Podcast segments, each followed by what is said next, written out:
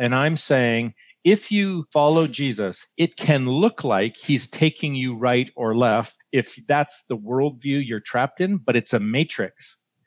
And you've got to transcend the matrix by following Christ. And that means befriending people, love of enemies until they're not your enemies, until they are your neighbors, until they are your brothers and sisters. And in that way, we understand that the best of political theology is opposition to polarization.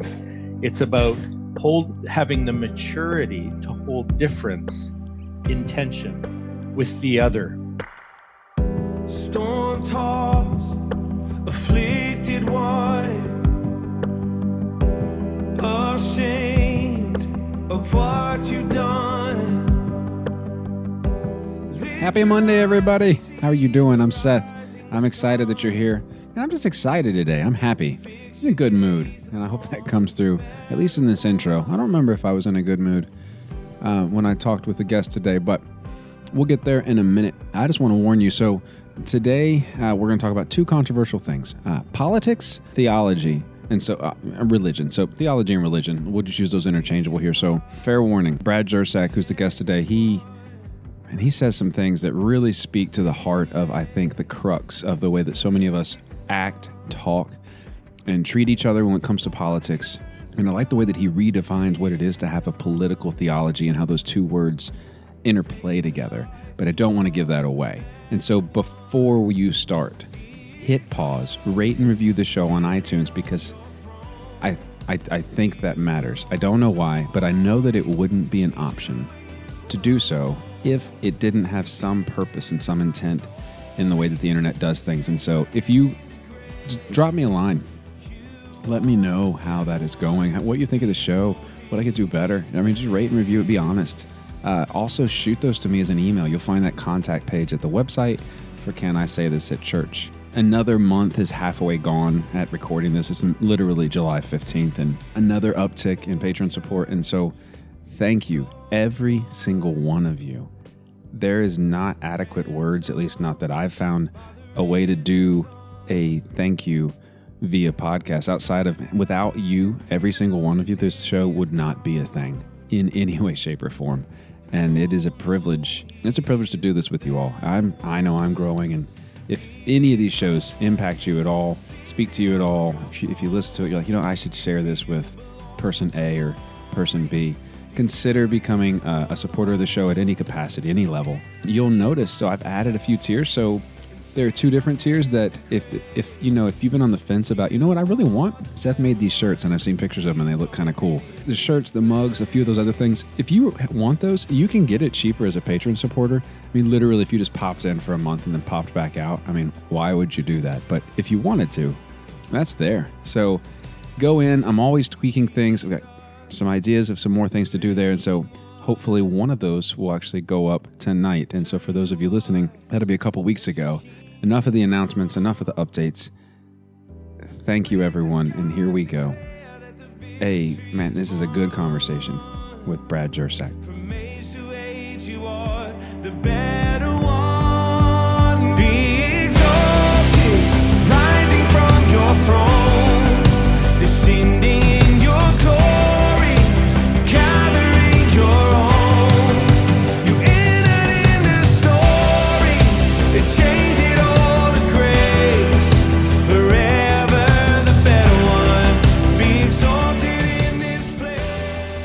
Jersak. It's been a year and it's over a year. I don't remember when, but welcome back to the show, Brad. Thanks for having me back. I can't believe it's been over a year. In fact, I have no clue what we even talked about last time. A lot of water's gone under the bridge. Uh, so, well, I get so you're the episode with you still consistently is probably one of the most downloaded. So there's you and then two or three on hell and a couple other on some others that just consistently every month, you know, after that first couple weeks bump, continues to creep back up month over month over month. So we talked about the atonement. Uh, we made uh, you made a Men in Black reference about Tommy Lee Jones and sin and death. Very good. We talked about Christus Victor, and I believe you were trying to convince me of some form of that. And I was like, well, go for it.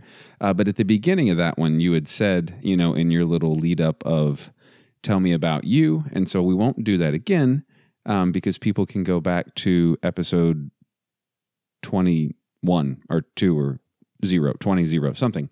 You had said that some of your training is in political theology. And so you started to talk about that a bit. And I wanted to do that, but I wasn't prepared for it. But, and I said this then, and I'll say it again now. And I know that I said it then because I listened to it again today. Those two words don't make any sense to me. Like, okay. Combined, like political theology, like th- both of those words are very, very, very charged. And so when you say, you know, I, I have training in political theology, what does that even mean? Yeah, good question. So you're really asking me, aren't you? Mm-hmm. Um, okay, let's let's break down the phrase. And so I really agree with you that those words are charged. And so when we talk about words like politics and theology, um, they're loaded with backstory and accretions and lots of ugliness too. And especially especially in America right now, where politics, if you're a Christian, I wish it were a bad word, a, a dirty word, because uh, Christianity has so bedded itself with partisan politics and, and policies. So, what do I mean by political theology? So, I'm going to back up just a little bit and say that that the roots of politics are not partisan democratic culture wars. Politics have to do with public faith, and that is if we're going to have a faith that is more than private yes, we want a personal faith, but do we really want a private faith that has nothing to say about justice? Well, actually, that's not a bad idea. We might want to fast from that for a while just because we've watched it so badly. On the other hand, our attempts at a secularized or should we say a, a privatized faith that are values free that hasn't worked really well either so on the one hand, you get religious politics that has been so violent historically. And yet, on the other hand, when we've tried to expunge our public, our faith from, from a public voice, what ends up happening is, well, how about Stalin? How about Hitler? How about Pol Pot? I mean, the 20th century saw more secularized violence than all the religious wars in history put together. So simply walking away from a public faith that has a word to say about justice um, from a from a practical point of view it it completely didn't work but then we ride the pendulum back and and, and we see um, the church in various forms trying to co-opt the political process in order to get power yuck. And so that's not what I'm talking about. Mm-hmm. What I'm talking about is this. If rather than trying to take over the state, rather than trying to suck up to the state, rather than getting in bed with partisan politics, I wonder if we could root our faith in in um, in the Hebrew prophetic tradition that cared about justice and spoke as a prophet to the to the political powers. And so um, I'm not saying become a political power. I'm saying that a good p- political theology will renounce being a chaplain to the empire and will be a prophetic voice challenging it, like Micah did, like Amos did. Hmm. And in subtle ways, or maybe not so subtle like the early Christians did when they would say things like Jesus is Lord, when that was on on the emperor's coinage when they would say that Jesus is the Lord and Savior of the world, that was a direct challenge to things that that people like um, uh, the well, the Emperor of Rome, for one, where, where, where uh, uh, Caesar Augustus, for example, was claiming that. Yeah. And so when the when the church would say those kind of things, they're not just talking Christology then, they're doing political theology around allegiance. And so Christ wants our allegiance and he wants the values of um, sort of that that prophetic tradition to be part of our discourse as we push back against what, let's say, left and right wing tribalism is demanding you sign up for with their script. Mm-hmm. And so it becomes truly prophetic rather than a chaplain who shows up before each war and prays with the president. Yeah. That's what I'm talking yeah. about. So you said we should possibly take a fast from that. And so do you mean a fast from public faith a fast from private faith or a fast for a time from justice? Like when you said that, which one of those things were you saying fast from? Yeah, that's a good question. I would say taking a fast from the political partisan alignments mm. as our way of doing public justice. That's just completely missing the point. So I don't want to be, I don't want to say no to public faith, but I suppose when I said maybe we need a fast, actually that might be it might be that we need to do some detox before we do some rehab. Mm-hmm. You know, so because it just seems almost impossible that we could speak out on this without sounding partisan, without right. sounding like we've been co-opted by the left or the right, or that we're trying to do so. And yet, what I mean, we've got to say something about Matthew, what Matthew twenty-five says about immigrants and mm-hmm. refugees mm-hmm. and prisoners and and compassion to the marginalized. So I don't want to abandon that either. It's just so horrendous that when we try to do it, we do it so badly. Hmm. So I find this last year, so I don't know, this will sound weird, but it was so the offshoot of doing this podcast is somehow or another I have been given a small voice. Yep. And each week as the podcast grows, that voice gets bigger. And so I find myself muzzling. No, that's not the right adjective. I find myself really intentionally choosing why I comment or say anything on anything. And so okay. when I do comment, I try to just echo what Jesus said about things. And depending on the topic, I'm either called a liberal, um, and I'm going to use that word in the real sense of liberal, like change everything liberal. Or, or I'm also called. Why are you so like you're so far over this way over here, but on this side on this issue you're so far right, and so how using a good praxis of political theology, how does one listening that wants to use a voice to talk about justice and, um, I mean, shoot, just today, there's a news article where the my president, luckily you're you're in Canada, correct? Yep. Yes, so right. not your president. My president argued in court that ch- mi- migrant children that are being detained don't need soap and toothbrushes and toothpaste. Like they just don't really need those. Um, I don't even know why that is a concern that matters. But like I read that and I'm like, mm, I should say something on this, but I don't know how to do so well, and I don't know how to do so and represent what I want to represent well. And so, what are like like I don't know how to both do speak out and detox at the same time, if that makes yeah. sense. But I'm afraid oh. that I'm afraid that nothing will get said if I can't decide how to do either. Yeah, and silence is complicity of its own sort, isn't it? I mean, mm-hmm. um, and so I suppose I suppose I have two things to say about that. One is follow Jesus, even if other parties use what you say in Jesus' name to slot you into their left right conservative liberal spectrum hmm. and then resist that slotting at the same time. So let's say on the topic of refugees, Christ makes that a criteria for the final judgment. So this is not an application of the gospel. It's not marginal to the gospel.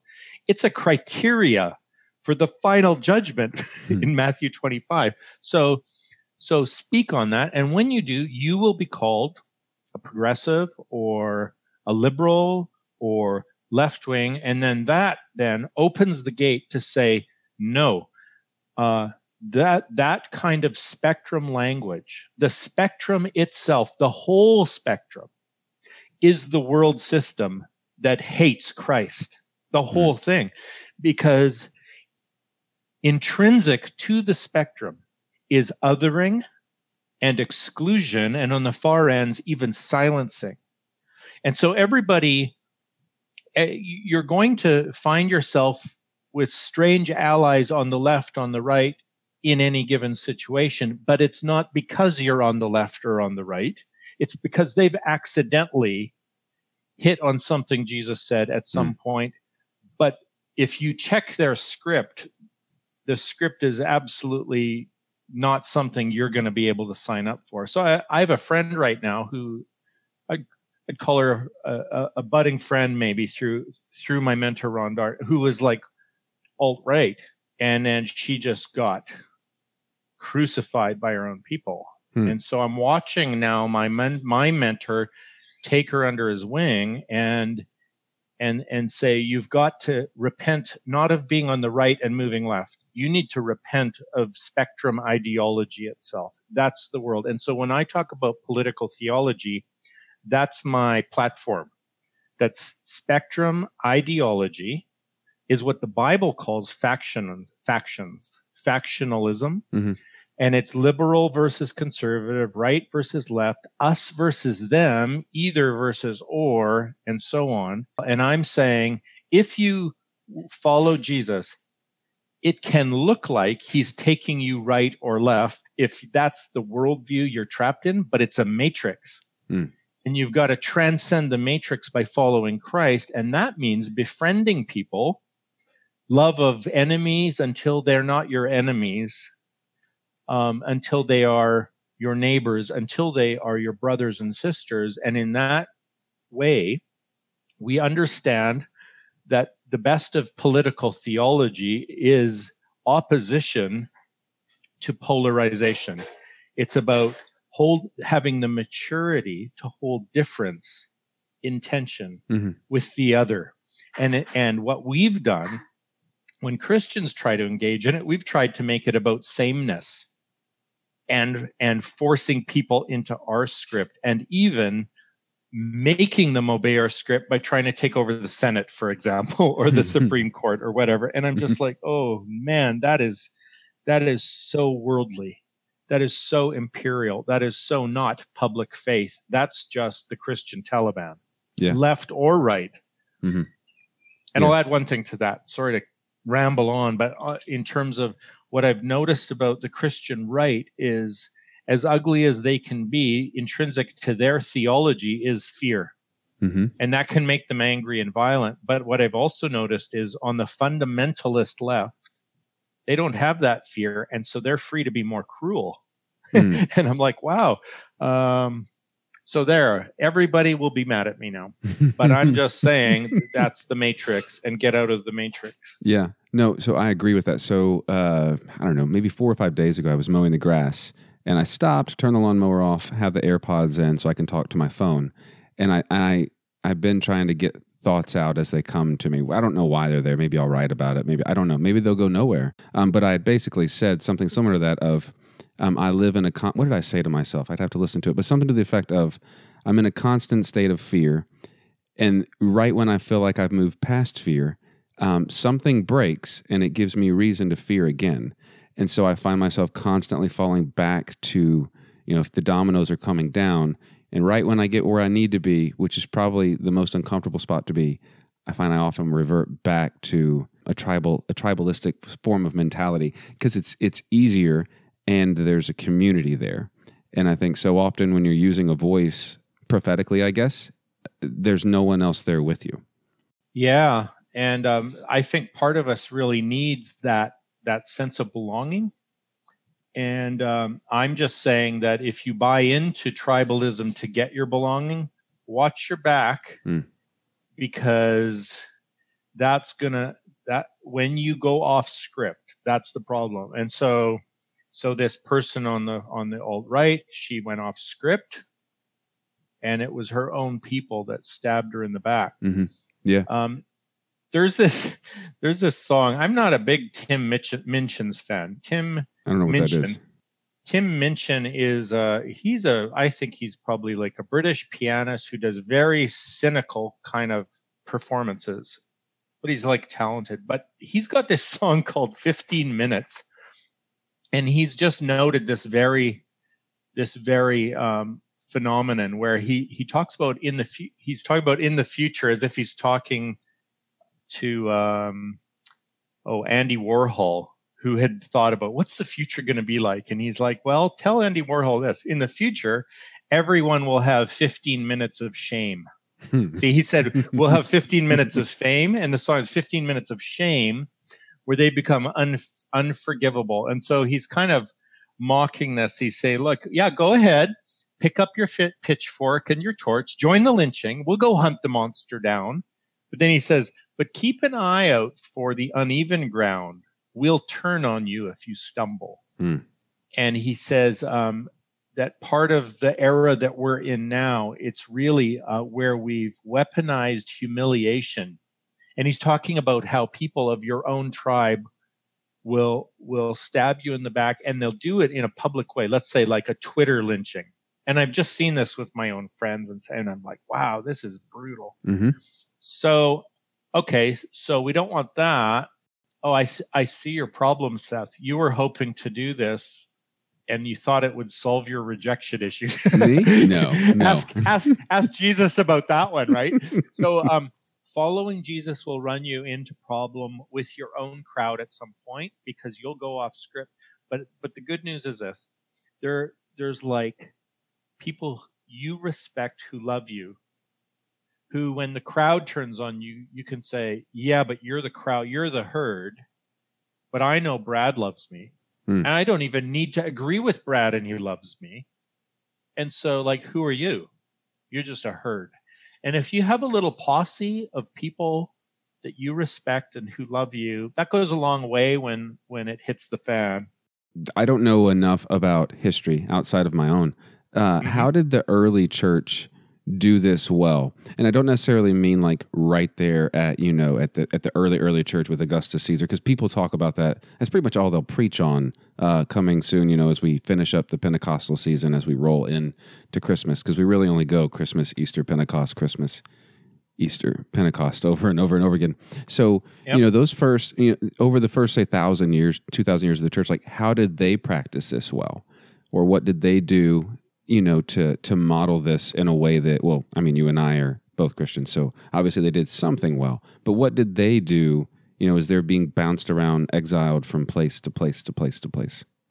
Okay, yeah. And so, in terms of public theology, what that would have looked like in the first few centuries was well, one, persecution by the empire, but also in the second century, the apologists were writing letters to the emperor saying, This persecution is ridiculous because look what we're doing.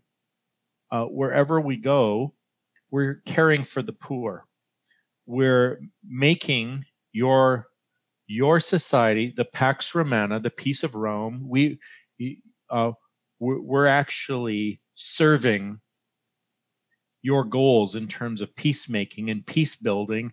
And sometimes emperors would buy that, and often they wouldn't. And uh, but that so in in other words, when the empire was their enemy, Christians practiced public faith. So there's political; they practiced public faith that looked like Matthew 25, mm. caring for the poor, the marginalized widow. In fact, some of Paul's Paul's cousin and Philip's daughters were practiced their public faith even before he became a Christian. We call them the unmercenary physicians because they were in Tarsus, they were well to do, and they had healing springs there, like spas. And they bought them because only the rich could use these, and they bought them and, and they welcomed prostitutes and, and the sick and, hmm. and disabled to come to their spas and they were even treating the prostitutes for sexually transmitted diseases and they were doing it for free. That's why they're called unmercenary. It was for it was free health care um, and so th- so those kind of things happened in the first few centuries. And then there's this just this it's kind of a partial truth and it's a partial myth that when christianity was in was endorsed by the empire when constantine came to power some treat that as the real fall of the church. And okay maybe in some ways um, it became dangerous because then the emperor Constantine would go out and attack other peoples in Jesus' name. That's mm-hmm. not what you do. I notice we still do it. Mm-hmm. It's not what you do. Um, but it's also too simplistic because at times then the church pushed back at the emperor and said, and and was let's say John Chrysostom was able able to confront the empress of Constantinople confront her corruptions from the pulpit as she's sitting in front of them. So there's a guy who who's saying, "We're grateful for freedom of religion, and we will speak truth to power, even it's when it's right in front of us." And he ends up going, he gets banished two times, and he's willing to do that. It's like fine. And so you'll hear people talk about the fall of the church when Constantine became emperor, and I'm like, that's that's partly true if if if we get in bed with their military mm-hmm. kind of industrial complex. But on the other hand, Athanasius went into exile five times for 15 years. So clearly they weren't only giving in. They were speaking as prophets to the state, like Nathan was to David, even at the risk of their lives. And, and many were martyred over that, even once Christianity was was the official state religion, if they were honest as I was researching for this is I'll see I'll see the church speak out about something, you know, eh, at least here in America. And to be honest, that's where my tertiary research was. So, you know, the church or pastors will will see something, a few of them will re, will speak out about it, and then 50 years later, something will change, and then there is a lull. Is there a way to practice public faith or public theology that constantly calls people to do better, to love better, to take care of one another better without this cyclical nature? Or is that just inevitable? Yeah, it probably goes in and out like the tides, but we could have some principles that would mitigate that.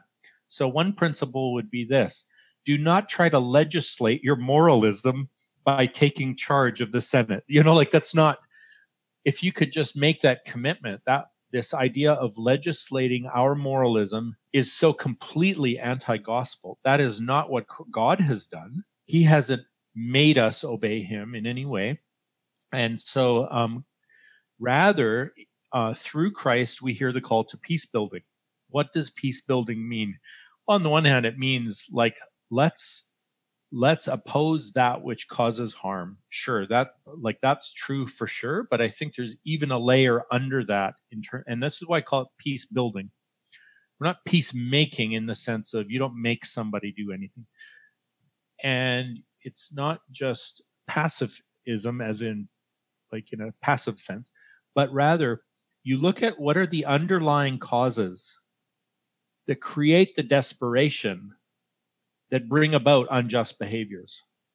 And so this a good example of this is when when the twin towers fell you had some fundamentalists actually just saying well this is god sending these jets like his own missiles mm-hmm because he wanted to punish America for uh, gay marriage and abortion or something like that, right? Well, that, I mean, that's really crass.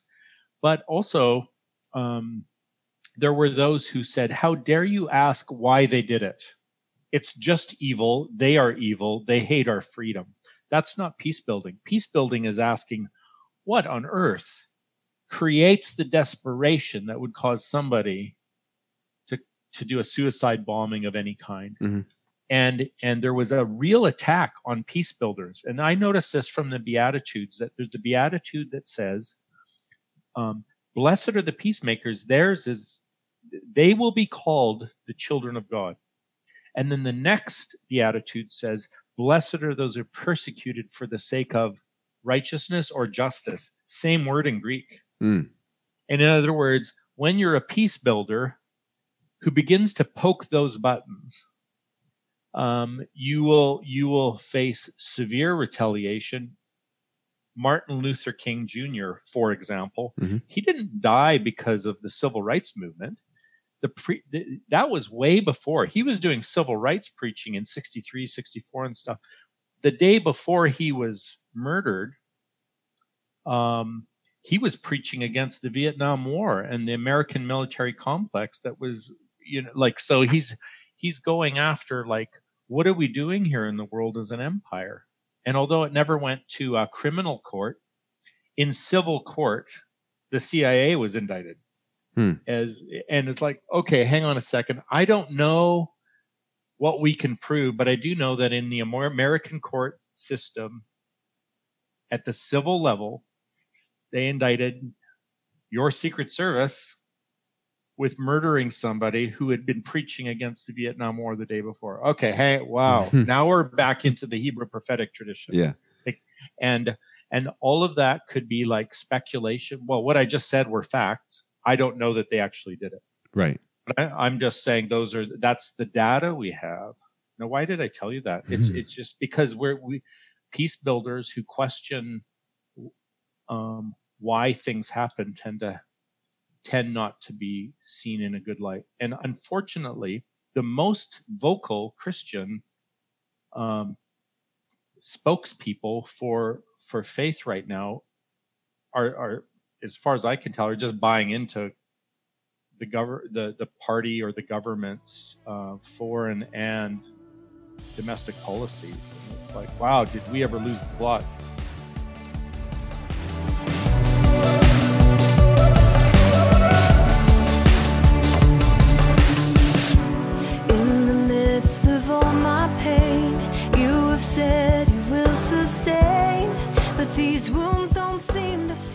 Yeah. No, I agree. Yeah, I was having an argument with someone earlier today, and he he asked me, he's like, "Well, what would we do with um, AI AIPAC AI Pack, um, which is American Israel? I can't remember all of the thing." And I was like, "Well, I I don't know," because he was talking about Iran and everything else. He's like, "How do you know how do we not go to war?" I was like, "Well, hope that we don't." And I was like, "But it's it's ridiculous that we would want to force them to demilitarize when we refuse to." And he's like, "But we have to protect ourselves." I was like, "But we're we're we're we're adults here. Like you can't Yeah. say do this and then refuse to also do that." And he's like, "But Israel's our ally." I'm like, "Okay." They also have their own nuclear weapons that we gave them. So I don't what what are we worried about here? Yeah, yeah. and he just you know, he just got so angry. How do we? I'm, I am curious about this though. So um, very quickly, I don't know how the demographics are in Canada, but very quickly, uh, Christians will not necessarily be the majority. At least not. I would say practicing Christians. I don't mean Christians on paper. Yep. Or or church and Easter only Christians. You know those nice CEO Christians, like actually practicing, participating Christians. So we will have to figure out a way to do this interfaiths. And so I'm curious your thoughts on that. Like very, very, very quickly, you know, and, and by the time my son has graduated from high school, the political, cultural, and religious landscapes will will be vastly different than what they are now. And so, how do we either prepare for that or just proactively engage in it in a way that respects both traditions, regardless of the tradition? Yeah, that's a great question because our answers to that have been unbelievably short-sighted. Like as if the as if there won't be a shift at some point, and we'll prevent that shift, you know, through anti-immigration laws or something crazy like that. Sure, because that's always worked in the past. hmm Sure, and I and I'm not, and, and I I know my so my critics will go, oh, you're just saying open the borders. No, I'm not. I'm not saying that. I'm just saying the way things are going, your grandchildren are facing something that you better hope, you better hope people treat your grandchildren kindly hmm when they're the minority. How do you best do that? By clamping down on people now? Hmm. Or by treating them so kindly that they remember and that their grandchildren show gratitude, right? So um, uh, let's take uh, Christianity and Islam, for example. There are, of course, toxic versions of Islam, just as there are toxic and violent forms of Christianity.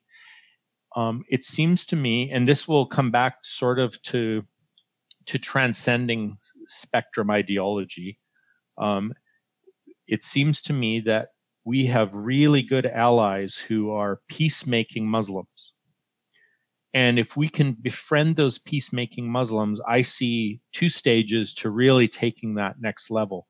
One is, first of all, we find the common ground. Most Muslims in the world, in fact, nearly all of them, their hopes and dreams are for a peaceful society where they're not being bombed or wasting their money on missiles. They want to have good hospitals and good uh, schools for their children. They want to see their children grow up and flourish, just like us. So that's good common ground. In fact, we have more common ground than we do with, let's say, the secular Israeli state, for example, which is like it's not even that's it's the secular state, and and yet and and even um, among our Jewish brothers and sisters, we've got real peacemakers that we can work with, who are opposing the oppression of Palestinian people, for example, they're not self hating Jews. They're Jews who have paid attention to their own prophets, and mm-hmm. so should we. Okay, so having said all of that, so the first thing is we can look for some of those common grounds. Um, by the way, any God fearing, Quran keeping Muslim is a follower of Jesus. They absolutely believe that Jesus is alive. He's not just a good teacher. He's the Messiah. He's coming again. He'll overcome the Antichrist and establish God's kingdom on earth. That's Muslim theology. Hmm. And for those who push back at that, it's like, go learn from them and, and ask them, you know, tell me about Jesus. And if their imam is not teaching that, he's gone off track. From, and so how do I know this? Because I'm friends with imams. I'm, I'm friends with with uh, uh, Safi Kaskas, who's a, a translator of the Quran, and he's like, of course, every good Muslim would be a Jesus follower. So I'm like, okay, we've got some common ground. And then I would go next stage and say, what if we took the relationship a level higher to where we acknowledge our differences, like, I mean, core differences, where Safi cannot believe Jesus is divine and I must believe he is. How shall we then live? Mm-hmm well, shall we bomb each other? No. we will we will honor difference. We will have the maturity to hold difference and to love one another, even with a covenant love, uh, since the God of Abraham um, conferred covenants on both Isaac and Ishmael. And to say, you know, you see this God very differently than I, and you must if you're a true Muslim. Hmm. And yet, we intend to worship the God of Abraham, and the, and the God of Abraham has a commission that we're to fulfill, and that is that every family in the earth would be blessed. Yeah. Could we do that even while we disagree on some core theologies like our Christology? And Safi says yes, and I say yes. So that's working for us, and it'll probably happen from ground up. But you're also going to get the nut jobs and yeah. and, across the but that's down on that's down on the spectrum and we don't live there. How then so the next biggest segment that everyone will engage with will be those that that hold you know that there is either no god or that if there is one i don't really care you know atheists or agnostics. And so um, while we can find common ground that you know that we're both humans how would you do that when you don't have a similar christology? Yeah because there's I'm, no religion to fall back on. All you have is politics or maybe shared community or maybe our kids play in the same baseball team or you know something like that. Like the the the circle of overlap maybe maybe i'm wrong. Maybe maybe i feel like it would be smaller though. Um yeah in some ways theologically it would be. But in terms of christ-like value systems maybe not. And here's what i mean. I know some desperately unchrist-like christians who are anti-humanist. They believe that people are, are fundamentally um, corrupt and depraved and um, and they really dehumanize anybody who's not in Christ in their mind. So that and in fact, I've been told, you know, we need to think of them as zombies. They're dead hmm. in spiritually and all that. I'm like, oh my goodness, I don't know what that is, but it's not it's not Christianity, and yet it's pretty dominant out there, at least in circles we've rubbed shoulders with, right? Mm-hmm. On the other hand, we've got the father of the father of humanism was Erasmus, the great church reformer who chose not to break ties with Rome. He was, and, and so, and he's called the father of humanism. But what he's doing is he's riffing off the Eastern Greek fathers who said, no, at your core, every human on this planet continues to bear the image of God, even if it's been tarnished. And our role is to see that diamond beneath the tarnish and to proclaim its goodness and to introduce a, um, a, a, good news message that actually cleanses that tarnish. Well, I, I know lots of atheists who um, who see the dignity of every human being, and they would call themselves secular humanists. So who do I have more in common with? The secular humanist or the Christian dehumanist? Hmm. and um, and so yeah, again with them, I, I I'm like, okay, we're gonna have core differences, but could we agree on some key things that I believe are actually Christian values? The dignity of every human being. Yeah. The diamond that is each person. And so today I was at a harm reduction seminar and um, my friend Ward Draper from Five and Two Ministries was a speaker. So this is in a public college, very secularized society. And he was able to say, You may see it differently than I because I see Christ in everybody. You might call it something else, but could we agree on the dignity of human, every human we meet? And everybody's like, Absolutely. Hmm. Like it was unbelievable and a beautiful common ground, but also he didn't have to shrink back on his core belief system and Yeah. they didn't expect him to. Yeah. So that was pretty amazing. Yeah. I like that. I don't know much about Canada. Do y'all do public theology better on that side of the whatever that latitude line is 50 52 whatever it is i don't know what it is um than we do and if so what can we learn from that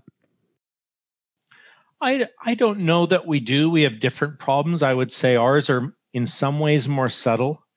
Um, uh, what we observe from up here as we look south is uh, we're shocked and we're kind of smug, and uh, and we say we we have our own uh, quieter, more uh, passive aggressive issues. And so I would say it like this: in Canada, um, you might learn from us in terms of of the honor that we are trying to restore to our First Nations or Aboriginal peoples, and really learning from them about things to do with justice, like restorative justice. Mhm.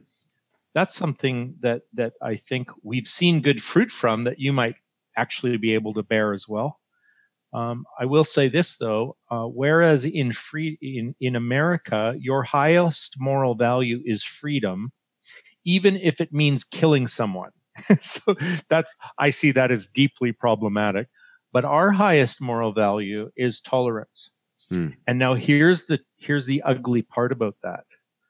When you make freedom your highest moral value, you will kill anybody who tries to interrupt your freedom. But when you make tolerance your highest moral value, you will demonize anyone who makes a truth claim. Hmm. And so tolerance becomes very, very intolerant. And so, um, which is mostly okay in Canada because because we're so we're so far beyond you in terms of secularization. Mhm. We don't have a powerful Christian lobby, and that's really helped us. but on the other hand, it means that um, Christians can feel defensive, and then they uh, they start lashing out, or they can be silenced in ways they shouldn't be. And so, here's the interesting thing: I, I I'm not a pluralist, but we can use pluralism is sort of like all paths are valid. Well, I Mhm. don't think that. I think all paths are actually fulfilled best in Christ, and my tolerant my tolerant secularist friends hate that. But pluralism, um, that's how we do battle. We say, "Hey, wait a minute! I thought we're pluralist. That means Christians get a voice." Mm. And and actually, if we have lots of voices and we're one of them, um, we think we'll do pretty good because we have the best news on the block. Yeah. And so, my mentor Ron Dart, who taught me political theology, he serves in a he serves in a public university. And so his battle is with secularism, where he says, What do you mean we can't have a Christian chair and a Sikh chair and a Buddhist chair in a university? I thought we were tolerant. you know?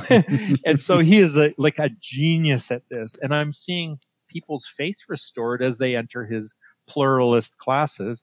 And he's got Muslims and Buddhists showing up for his Muslim and Buddhist classes and saying he's honoring their tradition yeah and then that gives them space to make a case for his tradition and kids who've lost their way especially ex-church kids are kind of finding their way back nice Very yeah nice. it's so good so um, that's a real going concern in canada where it's like we, we're battling secularism using pluralism to give christianity a voice and we may lose that one but we're working at it Yeah. and it's a lot i think it's more subtle you, you can see how it's more subtle than just trying to take over the supreme court with conservative right-wing christian politics Yeah. So earlier you talked about prophetic voices.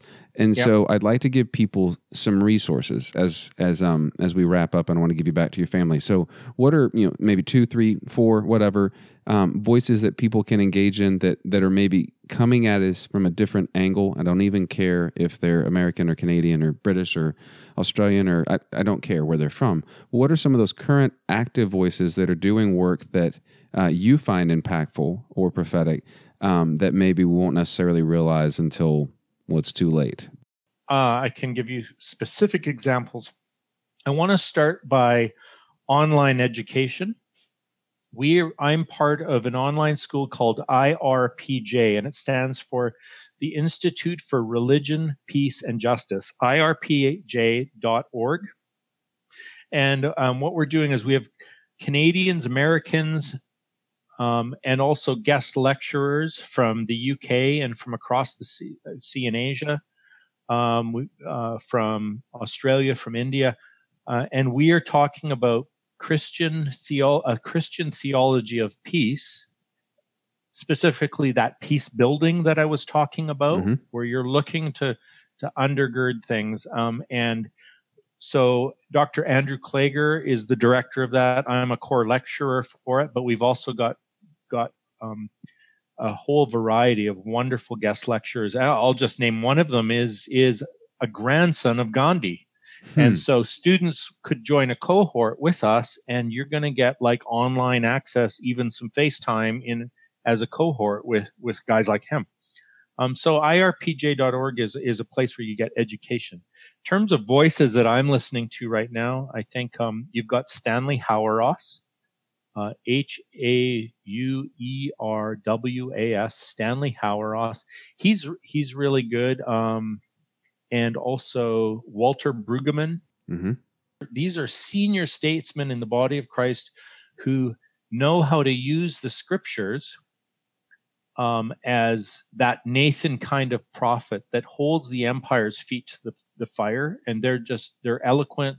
And we're talking like 70s and 80s now. That, th- these are guys are seasoned and they know their scriptures and they know pu- public faith and they're really good at it. Uh, on the younger front, we've got um, Brian Zahnd, Z A H N D, and and so he preaches. He's the pastor of Word of Life Church, um, and and he's written a bunch of books um, that are about public faith as well. And so he's really pushing back in terms of against militarism and nationalism and patriotism, which, which becomes an ideology. And he's he's actually saying that much of what passes for active Christ- American Christianity is really just civil religion with a thin veneer of Jesus talk on it. And so he's written books like Farewell to Mars. Mhm. Um, that would be a good one by him on that topic. And um, in terms of activism, I also I I am I follow Shane Claiborne on Twitter, and he's really saying, look at if Christianity claims to be pro-life, what's with what is with this Christian promotion of the death penalty? And I Mhm. mean Christian promotion. And so um, he's good, uh, Shane Claiborne. And then uh, there's a Yale scholar named Miroslav Volf, V O L F, and he wrote an amazing book on called Exclusion and Embrace. And he's a he's a real voice for politic a political theology of of uh, peace building and forgiveness and so on. He he's magnificent. So that's some people I'm Yeah. paying attention to right now. Well, I, I know some of those voices. Quite a few of them I don't, and so you see me keep ta- you probably keep, see me keep darting over. I'm, I'm taking notes on that um because I'm always looking forward to. I find, and I don't know, maybe you agree. Uh, as I read, and I read a lot for this, but also um just a lot, and I like the bibliography almost as much as I like the books anymore. Like I'll see somebody say something like, "Oh, that's number two, and then I'll just stop, pause, go buy the book, and then I Yep. get stuck in that book. So I, I find that I'm not finishing books. Um, I just keep going from one bibliography to the next. So, um, which leads me to this. So I know that you have a new book coming out later uh, this year, and so I'd like, if you want, what is that about? Um, why should people get it? And then how do they get in touch with you as they're listening to this and they're like, you know, I, I kind of like what you're saying, Brad. I have more questions. Or, you know, how do they wrap all that up for me? Sure.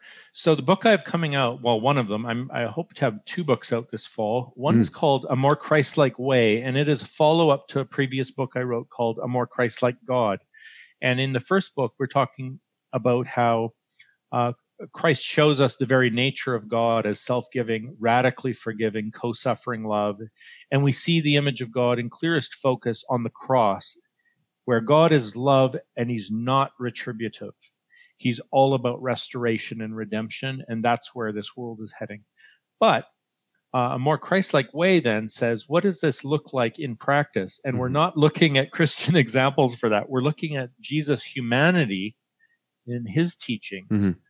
Um, in terms of here's the way of cruciform, that means cross shaped love. What does a way of living look like that involves self giving, radically forgiving, co suffering love?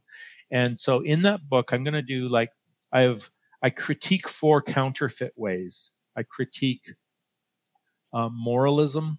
I pr- critique partisan amoralism. I critique this this spectrum factionalism that we Mhm. talked about, and I and I critique sort of nationalism and civil religion. And then I go into seven facets of the Jesus way. The, the, the, the radical, meaning roots, going back to the roots. What are the radicals of his way? And it's that involves forgiveness, it involves inclusion, it involves surrender, and so on. So that's where that book is going. The other book you might find interesting is called In, I N. And I'm still working on the subtitle, but the idea is that we've got these two ditches. In one ditch, we've got the unique, we, we want to we want to uphold the uniqueness of Jesus, but that can go into a ditch of exclusivism where we're God's little club and everyone is out, you know. Um, and we also want to talk about God's all inclusive love, but that can go in the ditch of pluralism where it's like, ah, everything counts. Who cares anyway? And what I want to do in, in this book, in, is to say we need to hold these two truths together the unique revelation of God's all inclusive love. And I use as a starting point the story of Cornelius, who before he's a Christian, God Mhm. already calls him clean and righteous and accepted. Yeah. So there's the inclusion. But then Peter doesn't say, "Oh, then he doesn't need Jesus." He goes, "Oh, you're right to hear about Jesus." And then he he shares this unique truth claim of Jesus that leads to this profound experience of the Holy Spirit, uh, and such that Cornelius comes to know God in a way he didn't before. So um, I think that story holds together the uniqueness of Jesus and the inclusiveness of God. And so that's what that book is about.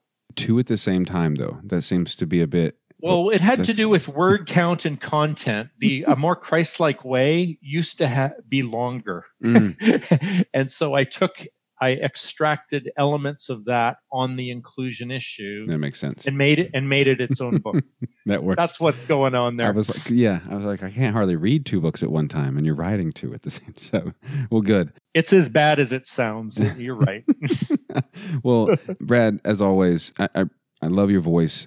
Thank you so much for coming on. Appreciate the work that you're doing, and uh, I just on on air, I'll ask you. I'd love to have you back on to talk about e- either of those other two topics, specifically in. But that that something in that piques my interest. When when are those out? When are both those out? a more Christ-like way is out September, Mhm. and in I'm not sure, but it'll be this year. Sure. Yeah. And so you can visit me at bradjersak.com or you can find me on Facebook and Twitter. But if you have an actual question, I don't want it to fall between the cracks. Mhm. And so your listeners are free to email me at bradjersak at gmail.com. That's the best way to get hold of me where I won't just lose your message. Absolutely. Well, thank you again so much for your time tonight. I've, I've really enjoyed the conversation. I'll be back. Sounds good. Even in my trials, I will remember that you've gone before and made for me the way. I'm really struggling with a lot of that. So some of the things that Brad says is really impact me. Really, really, really impact me. And I know personally, you know, we had the conversation and then I edited it. I listened to it again since then, and then I'm probably going to have to listen to it a few more times after release. So, so much in here. I hope that something that Brad said you can take home, specifically the way that you make space for one another and the way how that forces us to allow voices from the minority positions and the majority positions to have equal equal say in conversations. I think that's important. I think so often we forget how to do that well. I think you know a lot. That's a lot of what I talked about a bit with Jared, and and a lot about what I've been dealing with lately. Uh, I, I think it's because you know the political climate is engaging this time of year, and there's just so much that goes on with all that. At least here in America. So let me know what you thought of the show. Shoot me an email, hit me on Twitter, whatever works for you. Uh, really curious. Thank you so much to the band Wimberley. So you'll find links to their music that was used today in the show notes, but they've had an album that came out recently that I'm really enjoying. You will find links to them and how they get in touch with them, as well as Brad and all the other information uh, for the show notes, and you'll find that music in the Spotify playlist for Can I Say This at Church. Appreciate every single one of you. I will talk to you next week. Be well and blessings to you all.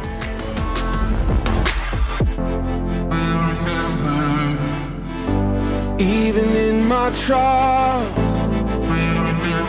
Jesus rose to life to crush my enemies. Oh, I will remember. Even in my trials, oh, I will remember. I'll keep my eyes on Zion. My face to the hill. This world forsakes me, betrays me But you never